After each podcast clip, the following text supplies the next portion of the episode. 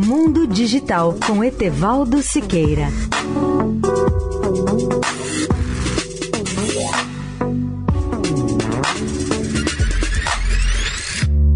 Olá, amigos da Eldorado. Nosso tema hoje é a rede Wi-Fi, sigla de Wireless Fidelity.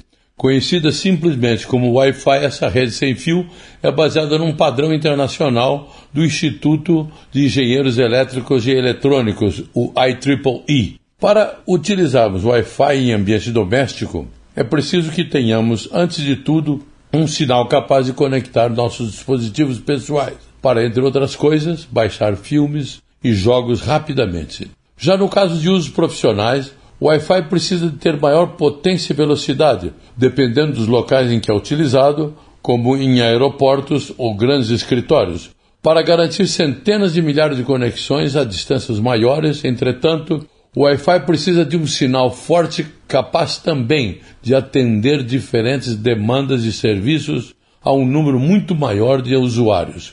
Na realidade, o Wi-Fi e o Bluetooth convivem num ambiente doméstico ou empresarial, pois as duas soluções de conexão se sobrepõem e permitem a conexão de dois dispositivos em curtas distâncias. Eu lembro finalmente que, para o usuário, o importante de tudo é que o Wi-Fi funcione, seja Bluetooth ou qualquer outro nome que lhe demos.